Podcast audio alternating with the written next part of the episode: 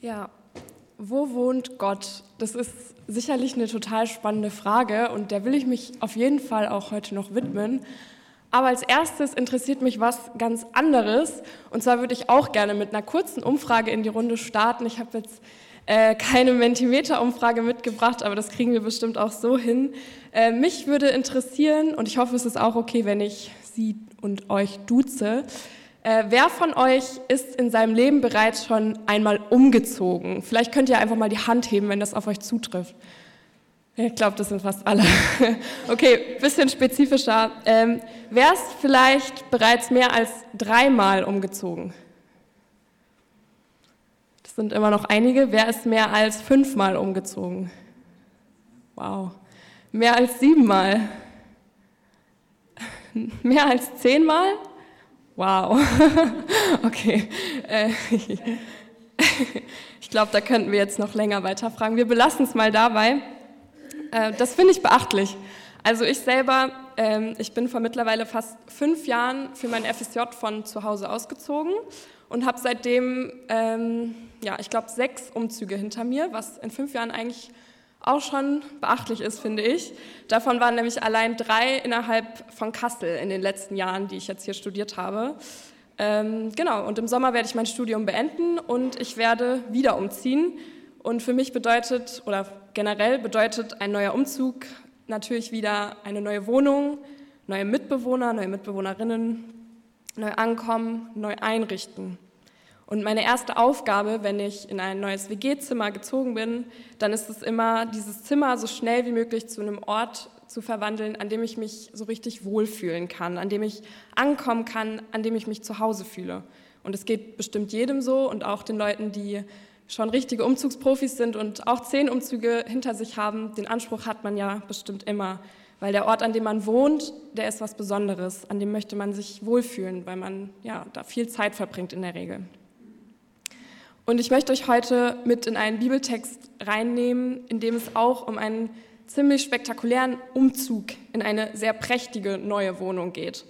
Und zwar geht es um den Tempel, den Salomo damals für Gott gebaut hat. Ähm, und Salomo hat ungefähr sieben Jahre gebraucht, um diesen Tempel zu bauen und ähm, fertigzustellen. Und dann kam schließlich dieser Tag, an dem Gott einziehen sollte in diese neue Wohnung, in diesen Tempel. Und dafür hat das Volk Israel den Tempel mit Gegenständen eingerichtet, die für sie in Gottes Wohnung gehörten. Und es waren keine frischen Blumen oder Bilder an den Wänden, die ich vielleicht nutze, um meine neue Wohnung einzurichten. Es waren das Zelt der Begegnung und alle heiligen Gegenstände, die sich im Zelt befunden waren. Und da diese Dinge heilig waren, durften damals nur die Priester und die Tempeldiener, die Leviten, diese Gegenstände tragen. Und als die alle im Tempel waren, wurde dann ganz zum Schluss die Bundeslade hineingebracht. Und in der Bundeslade, da lagen ja die Gebote Gottes auf Steintafeln drin und die wurden schließlich in das Allerheiligste des Tempels gebracht. Das Allerheiligste war ein besonderer Raum, der, wie der Name ja schon sagt, sehr, sehr heilig war. Und er war durch einen schweren Vorhang von der Tempelhalle abgetrennt und durfte nur an einem Tag im Jahr betreten werden und auch nicht von jedem sondern nur von den Hohepriestern. Und die durften an einem Tag im Jahr, das war der Tag der Versöhnung, in dieses Allerheiligste reingehen, um da stellvertretend für das gesamte Volk die Vergebung Gottes für alle Sünden des Volkes zu empfangen. Und also das zeigt, ne, wie besonders dieser Raum war, der eigentlich sonst gar nicht betreten werden durfte. Und in diesen Raum sollte jetzt Gott in diesen Tempel einziehen. Und zur Einweihung dieses Tempels sprach König Salomo ein Gebet. Ähm, und das möchte ich kurz vorlesen. Das steht in 1. Könige 8 in den Versen 22 bis 30. Ähm, vielleicht könnt ihr die Folie auch. Genau, perfekt. Dann trat Salomo vor den Augen der versammelten Israeliten an den Altar des Herrn. Er erhob seine Hände zum Himmel und betete, Herr, du Gott Israels, es gibt keinen Gott wie dich, weder im Himmel noch auf der Erde. Du hältst den Bund, den du mit deinem Volk geschlossen hast, und erweist allen deine Liebe, die dir dienen und von ganzem Herzen mit dir leben. Und so hast du auch deine Zusage eingehalten, die du meinem Vater David gegeben hast. Was du ihm damals versprachst, hast du nun in die Tat umgesetzt, wie wir alle es heute sehen. Herr, du Gott Israels, ich bitte dich, halte auch das andere Versprechen, das du meinem Vater David gegeben hast. Du sagtest zu ihm, immer wird einer deiner Nachkommen König über Israel sein, solange sie mir dienen, wie du mir gedient hast. Ja, du Gott Israels, bitte erfülle alles, was du meinem Vater David, deinem Diener, versprochen hast. Doch wirst du, Gott, wirklich auf der Erde wohnen? Ist nicht sogar der weite Himmel noch zu klein, um dich zu fassen, geschweige denn dieses Haus, das ich gebaut habe?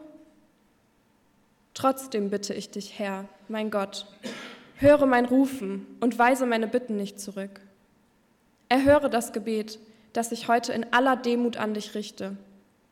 Bitte, wache Tag und Nacht über dieses Haus. Es ist ja der Ort, von dem du selbst gesagt hast, hier will ich wohnen. Darum erhöre das Gebet, das ich, dein ergebener Diener, an diesem Ort an dich richte. Nimm meine Gebete an und auch die deines Volkes, wenn wir zum Tempel gewandt mit dir reden. Hör unser Rufen im Himmel, dort wo du thronst, und vergib uns. Ja, der Bau dieses Tempels, der war damals was ganz Besonderes. Vielleicht wisst ihr, dass schon Salomos Vater David vorhatte, diesen Tempel zu bauen oder zumindest diesen Wunsch hatte. Aber schließlich sollte es dann sein Sohn Salomo sein, der den Tempel gebaut und schließlich auch eingeweiht hat. Und bevor es den Tempel gab, gab es damals die Stiftshütte, die wurde auch das Zelt der Begegnung genannt. Und das war ja der von Gott anerkannte Ort, wo er unter seinem Volk wohnte und wo er ihnen auch begegnen wollte und wo er auch seinen Willen bekannt gab. Und in diesem Zelt gab es verschiedene Opferaltäre, es gab ein Heiligtum, wo auch nur die Priester hinein durften damals. Und auch da gab es hinter einem Vorhang das Allerheiligste, wo die Bundeslade sich befand.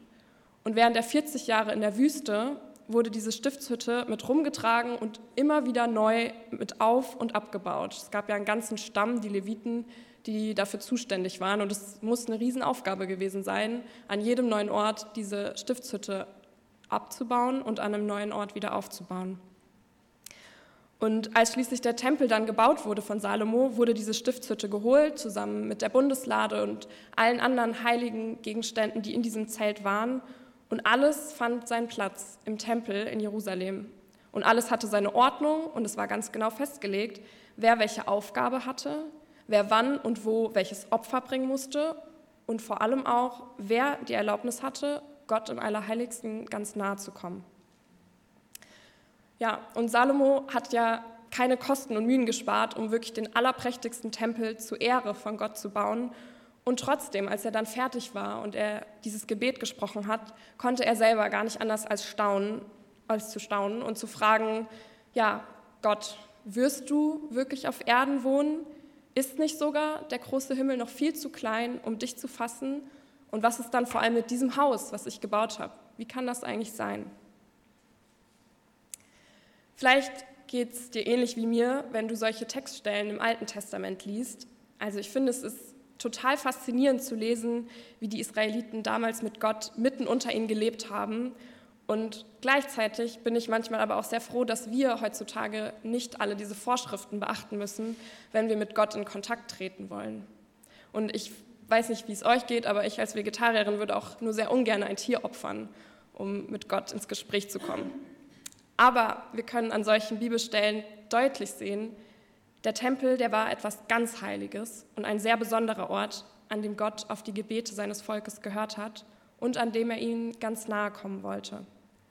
Es ist kaum vorstellbar, dass Gott, dem der weite Himmel zu klein ist, Einzug in einen von Menschen gebauten Tempel hält, aber es ist genauso geschehen, weil Gott seinem Volk nahe sein wollte. Heute benutzen wir vielleicht nicht mehr den Begriff des Tempels, aber wir sind ja auch heute hier in einem Haus Gottes zusammengekommen, um Gott gemeinsam anzubeten, um gemeinsam Zeit mit ihm zu verbringen und diese Gemeinschaft zu genießen. Und es ist sicherlich auch trotz Anbau nicht das größte Haus Gottes dieser Welt. Und doch hält Gott trotzdem genauso Einzug hier. Und ich glaube deshalb, dass damals wie heute das Gleiche gilt, dass Gott die Gebete erhört, die wir, jeder einzelne von uns und die wir gemeinsam in seinem Haus an ihn richten und dass er sich daran genauso freut, weil ihm der Tempel, das Haus Gottes, heilig ist. Und wenn wir in der Bibel noch einen größeren Sprung machen ins Neue Testament zu Jesus, dann können wir da ja auch sehen, dass auch Jesus, der Tempel, besonders heilig ist. Ihr kennt ja vielleicht alle die Geschichte vom zwölfjährigen Jesus, der sich von seinen Eltern losreißt und die nach einer dreitägigen Suche, wo sie bestimmt sehr verzweifelt waren, im Tempel in Jerusalem wiederfinden. Und als sie ihn dann sehr aufgelöst fragen, was er denn dort machen würde, dann antwortet er ganz selbstverständlich, wusstet ihr denn nicht, dass ich im Haus meines Vaters sein muss? Und im späteren Verlauf seines Lebens regt er sich ja an anderen Stellen total darüber auf, dass der heilige Tempel in Jerusalem zu einem Marktplatz oder zu einer Räuberhöhle, wie er es nennt, geworden ist und jagt alle Händler raus, die da ihre Geschäfte treiben, was wir in allen vier Evangelien nachlesen können. Woran wir also auch deutlich sehen können, dass auch für Jesus der Tempel sehr heilig war und eine besondere Bedeutung hatte. Und als Jesus dann am Kreuz stirbt, passiert was sehr Erstaunliches. Der Vorhang vor dem Allerheiligsten reißt von oben nach unten. Und wenn man weiß, dass dieser Vorhang ungefähr 18 Meter lang gewesen sein muss und 10 Zentimeter dick, dann versteht man, dass es was ziemlich Gewaltiges ist, was nicht, ja, nicht einfach so passiert sein kann. Und ich finde, der zerrissene Vorhang, der symbolisiert im Moment von seinem Tod auf eine sehr, sehr traumatische Art und Weise, dass sein Opfer und sein Blutvergießen eine ausreichende Buße und auch eine Erlösung für alle unsere Sünden war. Und es zeigt uns, dass der Weg ins Allerheiligste, also der Weg zu Gott, für alle Menschen offen ist, für alle Zeiten. Und für mich lautet die Botschaft von diesem zerrissenen Vorhang Umzug. Weil Gott macht deutlich, dass er sich nicht auf den Tempel festlegen lässt, sondern dass er umziehen und einziehen will er will einziehen mitten in unsere Welt, in unser Leben, in unsere Wohnungen. Und was er schon mit der Geburt Jesus deutlich gemacht hat, dass der große Gott sich ganz klein macht, um uns nah zu sein, das macht er hier nochmal ganz besonders deutlich. Ihr braucht mich nicht nur im Tempel zu suchen, sondern ich will einziehen in eure Straßen, in eure Gemeinschaft und auch in eure Herzen. Es zeigt uns, dass Gott nicht nur im Allerheiligsten anzutreffen ist, welches man ja damals auch nur betreten durfte, wenn man ganz frei von Sünde war, sondern dass wir immer und überall zu ihm kommen dürfen, und zwar nicht nur im Tempel. Und vielleicht ist die Gemeinde, vielleicht auch genau diese Gemeinde Gottes, äh, vielleicht ist das der Ort, an dem du am besten mit Gott in Kontakt treten kannst, an dem du jeden Sonntag oder auch jede Woche, die du hier bist, seine Präsenz spürst oder seine Stimme hörst. Und wir kommen ja auch bewusst sonntags zusammen, um Gemeinschaft mit Gott und Gemeinschaft in Gott zu leben. Und das finde ich auch richtig gut so. Aber vielleicht ist es für dich auch dein Hauskreis oder deine Zweierschaft, in der du so richtig Kraft tanken kannst und auch in der Gegenwart Gottes ankommen kannst. Vielleicht ist es der Online-Bibel-Podcast oder die Online-Predigt, die du auf dem Sofa anhörst oder auf dem Weg zur Arbeit oder die stille Zeit mit Gott am Morgen, am Abend oder was auch immer. Und ich glaube, was auch immer es ist, steht fest, dass Gott nicht mehr nur im Tempel zu Hause ist und dass er dir und mir an dem Ort begegnen möchte, an dem wir gerade sind. Und so wie Salomo, Salomo gebetet hat, dürfen wir auch Gott bitten, Gott, zieh du bei mir ein, höre mein Gebet genau da, wo ich jetzt gerade bin. Und das ist egal, ob das das Gemeindehaus ist, deine Wohnung, dein Alltag oder auf der Straße, auf der du gehst. Ich glaube, dass Gott sich klein genug macht, um genau da zu sein, wo wir gerade sind. So ein mobiler Tempel sozusagen. Ja, vielleicht hast du gerade einen Ort, an den du denkst oder eine Situation in deinem Leben. Wo wünschst du dir vielleicht, dass Gott einzieht und spürbar wird. Der Vorhang im Tempel ist zerrissen und Gott kann jetzt überall sein. Und ich finde, das lädt dazu ein, Gott genau da einzuladen, wo wir ihn am nötigsten brauchen. Und Paulus geht ja sogar noch einen Schritt weiter. Da habe ich auch noch einen Vers mitgebracht. Im ersten Korintherbrief schreibt er an die damalige Gemeinde in Korinth, oder wisst ihr nicht, dass euer Leib ein Tempel des Heiligen Geistes in euch ist, den ihr von Gott habt und dass ihr nicht euch selbst gehört. Ja, Paulus geht dabei auf das Thema der Unzucht in der Gemeinde ein und er mahnt an, dass wir besonders gut mit unserem Körper umgehen sollen, weil der Heilige Geist in, in dem Körper wohnt. Und im nächsten Vers ruft er dazu aus, auf, Gott mit unserem Körper zu verherrlichen. Und man könnte zu dem Vers alleine sicherlich ganz Predigten füllen und ich will gar nicht ähm, ja, so doll in die Tiefe gehen, sondern nur einen letzten Gedanken zu diesem Vers noch formulieren. Und zwar kann ich Salomo sehr gut nachvollziehen, wenn er darüber staunt, dass Gott im Tempel wohnen möchte. Weil Gott, der so groß und so mächtig ist und der größer und weiter und allumfassender als der Himmel über uns ist, dieser Gott, der zieht ein und wohnt mitten unter uns. Und das, das finde ich ja, das finde ich schon krass, kann man einfach so sagen. Und umso mehr staune ich dann über den Gedanken, dass unsere Körper, dass mein Körper Tempel ist. Gott, der jeden einzelnen von uns wunderbar erschaffen hat, bis ins kleinste Detail, der schenkt uns seinen Heiligen Geist, der in uns wohnt. Der Himmel ist nicht groß genug und trotzdem hält sein Geist in uns Einzug. Dein Körper ist ihm heilig genug. Dein Körper ist ihm Tempel genug. Ja, was macht es mit dir, das zu hören? Dein Körper ist ein Tempel Gottes, ein Tempel des Heiligen Geistes. Ich weiß nicht, gibt dir das Zuspruch eher? Ist das für dich was Positives? Oder erzeugt es für dich vielleicht auch Druck? Hast du vielleicht das Gefühl, einen Anspruch aufrechterlegt zu bekommen? Ich bin mir manchmal auch nicht sicher, was, was bedeutet es denn, Gott mit, mit unserem Leib, mit unserem Körper zu verherrlichen? Was bedeutet das und kann ich das überhaupt?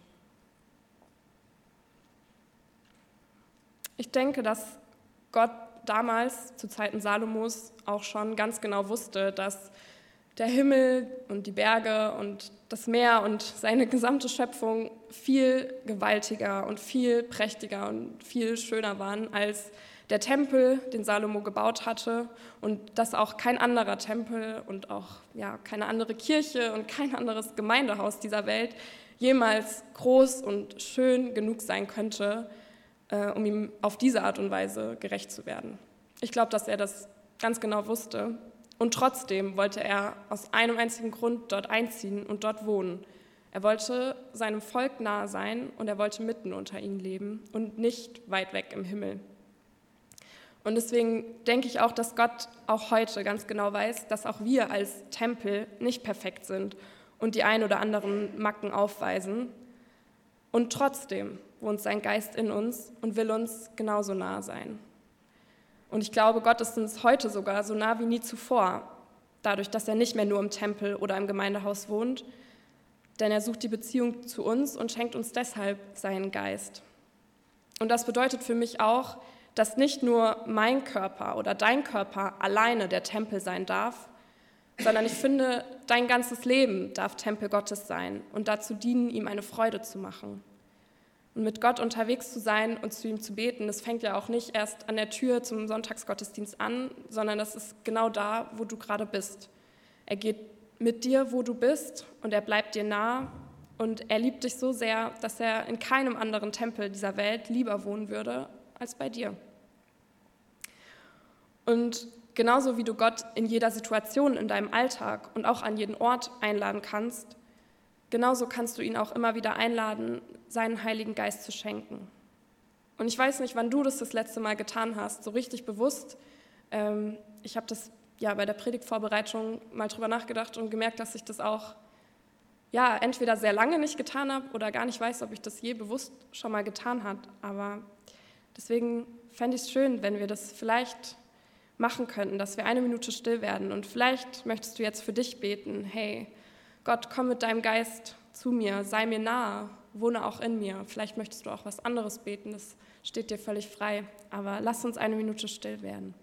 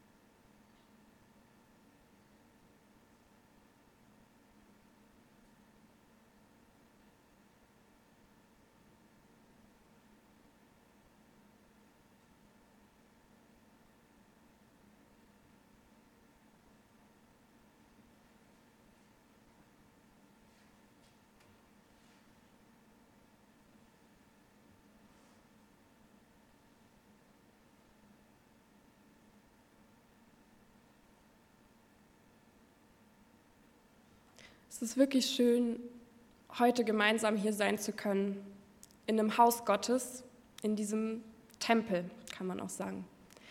Und wir wissen, dass da, wo zwei oder drei oder auch viele sich in seinem Namen versammeln, dass er da auch mitten unter uns ist.